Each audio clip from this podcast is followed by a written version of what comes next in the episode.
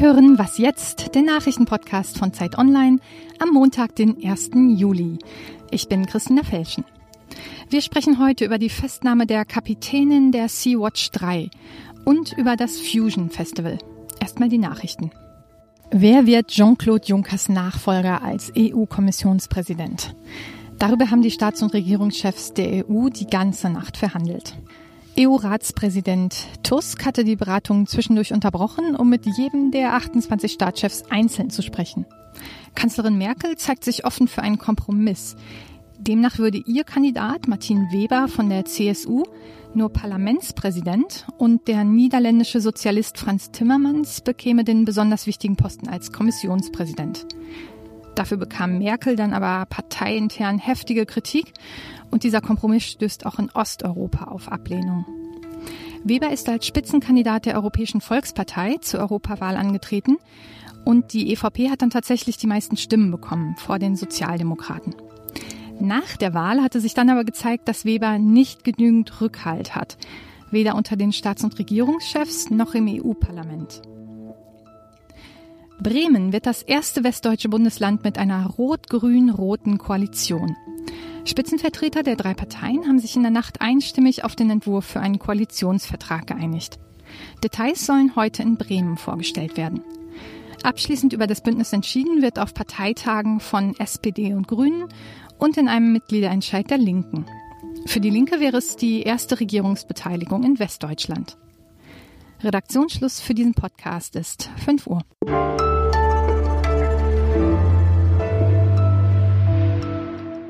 Mein Name ist Simon Gaul. Guten Morgen und hallo in dieser neuen Woche. In der Nacht zu Samstag ist das Schiff Sea-Watch 3 der deutschen Hilfsorganisation Sea-Watch gegen den Willen der italienischen Regierung in den Hafen von Lampedusa eingelaufen. An Bord waren 40 gerettete Migranten. Die Kapitänin Carola Rackete wollte sie nach 2 Wochen an Bord endlich an Land bringen.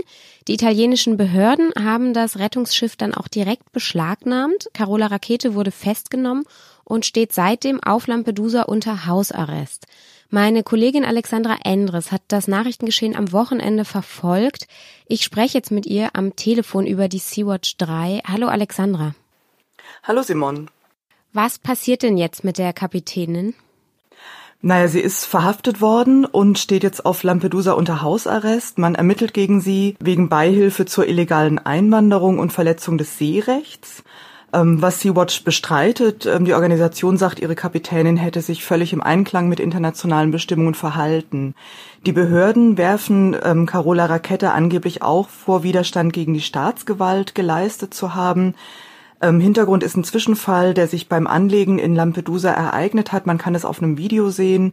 Da liegt ein kleines Boot der Finanzpolizei am Kai und die Sea-Watch 3 nähert sich und klemmt das Boot fast so ein bisschen ein zwischen Kaimauer und eben dem großen Schiff, zwischen sich selber und der Kaimauer.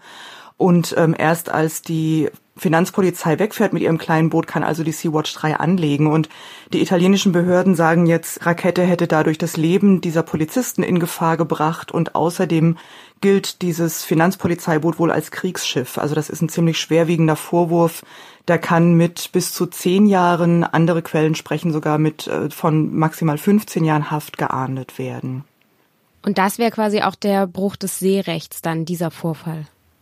Der Bruch des Seerechts wäre, dass Carola Rackete in italienische Hoheitsgewässer eingelaufen ist, ohne die Genehmigung dafür zu haben. Italien wollte sie ja nicht anlegen lassen und sie sagte dann eben, die Situation an Bord ist nach fast 3 Wochen, ein bisschen mehr als 2 Wochen, fast 3 Wochen, so unerträglich. Sie habe befürchtet, dass manche sich vielleicht sogar das Leben nehmen könnten, weil die so unter Druck stehen und weil die Situation so unsicher ist und das wollte sie eben verhindern und deshalb hat sie Lampedusa angelaufen, ohne diese Erlaubnis der Behörden zu haben und das ist im Prinzip das, was ihr jetzt vorgeworfen wird.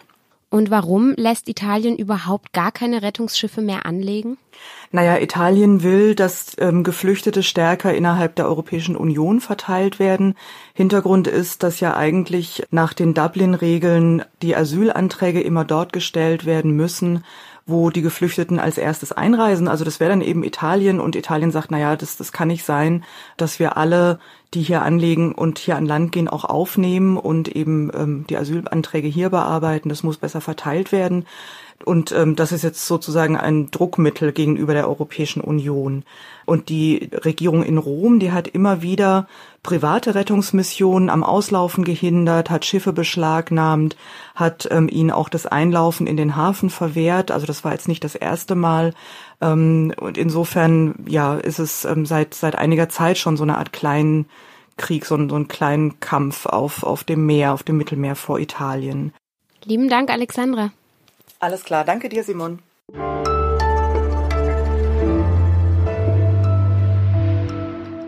Und sonst so?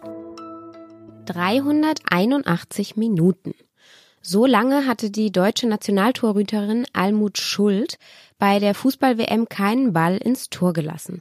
Nachspielzeiten noch gar nicht mitgezählt. Aber dann trafen am Samstagabend die Schwedinnen im Viertelfinale.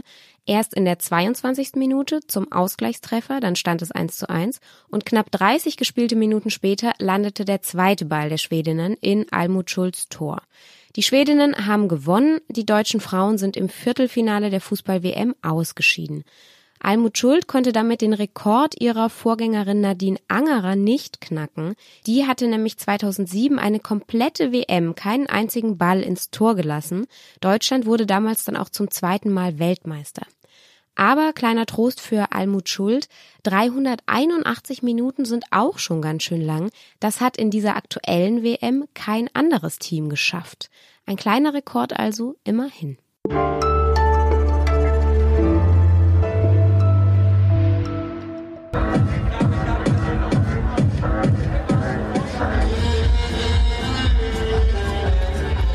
Das war Musik vom Fusion Festival in Leerz in Mecklenburg-Vorpommern. Das fand am Wochenende dort statt.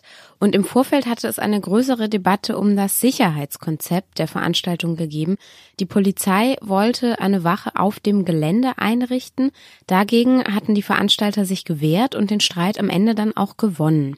Es geht ja nicht nur um dieses Festival und ob auf der Fusion Polizei rumlungert. Es geht um die Frage, wo in dieser Gesellschaft wir wollen, dass Polizei teilnimmt oder uns beschützt oder uns in Ruhe lässt. Und das ist nicht nur mein Wohnzimmer zu Hause, das ist vielleicht auch mein kultureller Freiraum, in dem ich mich entspanne, in dem ich mich mit Freunden treffe. Das war Martin Eulenhaupt, der Vorsitzende des veranstaltenden Vereins. Und genau, die Fusion fand dann ohne dauerhafte Polizeipräsenz statt. Am Sonntag wurden die Beamten dann allerdings doch aufs Gelände gerufen. Denn es gab einen tragischen Vorfall. Ein junger Mann war tot in seinem Zelt gefunden worden. Meine Kollegin Dilan Gruppengießer aus dem Videoressort war auf der Fusion und sie ist jetzt bei mir am Telefon. Ich spreche mit ihr darüber. Hallo Dilan. Hi Simon. Dieser Todesfall ist ja ziemlich dramatisch, aber tatsächlich muss man auch sagen, hätte eine dauerhafte Polizeipräsenz auf dem Gelände da ja jetzt nichts dran geändert wahrscheinlich, oder? Nein, dieser Todesfall hat nichts mit der Debatte, die wir im Vorfeld geführt haben, zu tun. Eine Polizeiwache auf dem Gelände hätte da leider auch nichts ausrichten können. Die Todesursache ist bisher noch nicht geklärt, aber es deutet auf jeden Fall nichts auf Fremdverschulden hin. Und Beamte und Sanitäter waren natürlich dann auch vor Ort. Und wie haben die Veranstalter dann im Endeffekt reagiert? Ja, die Veranstalter und aber auch die Polizei haben sofort Mitteilungen rausgeschickt auf Twitter und es gab auch eine Schweigeminute auf dem Festival. Um 17 Uhr haben alle Bühnen dicht gemacht und es wurde gemeinsam getrauert. Das heißt aber auch, das Thema Sicherheit wird in den kommenden Jahren wahrscheinlich nochmal aufploppen. Damit ist es jetzt noch nicht getan. Ja, ich glaube, das lässt sich jetzt gerade nicht sagen. Eben, Polizeipräsenz kann sowas leider auch nicht verhüten. Und aber konnte man generell noch was von diesem vorangegangenen Konflikt spüren? Also jetzt zwischen Veranstaltern und Polizei, gab es da irgendwie Anfeindungen oder Probleme oder wie lief das generell auf dem Festival jetzt ab? Also ich habe schon gemerkt, dass die Veranstalter noch etwas vorsichtig sind, auch im Hinblick auf die Folgejahre. Die trauen der Sache noch nicht so richtig. Aber abgesehen von Polizeikontrollen auf der Hinfahrt, was ja auch üblich ist, war auch die Stimmung bei der mobilen Wache sehr entspannt und auch die Polizeisprecherin betonte, dass die Kommunikation jetzt gut war. Liebe Dilan, danke. Danke. Das Video von der Fusion, das erscheint heute im Lauf des Tages auf Zeit Online. Unser Nachrichtenpodcast ist damit auch schon wieder zu Ende. Eine neue Folge gibt's morgen. Und wenn Sie wollen, schreiben Sie uns wie immer an wasjetzt@zeit.de. Mein Name ist Simon Gaul. Ich sag Tschüss, wünsche einen guten Start in die Woche und bis bald.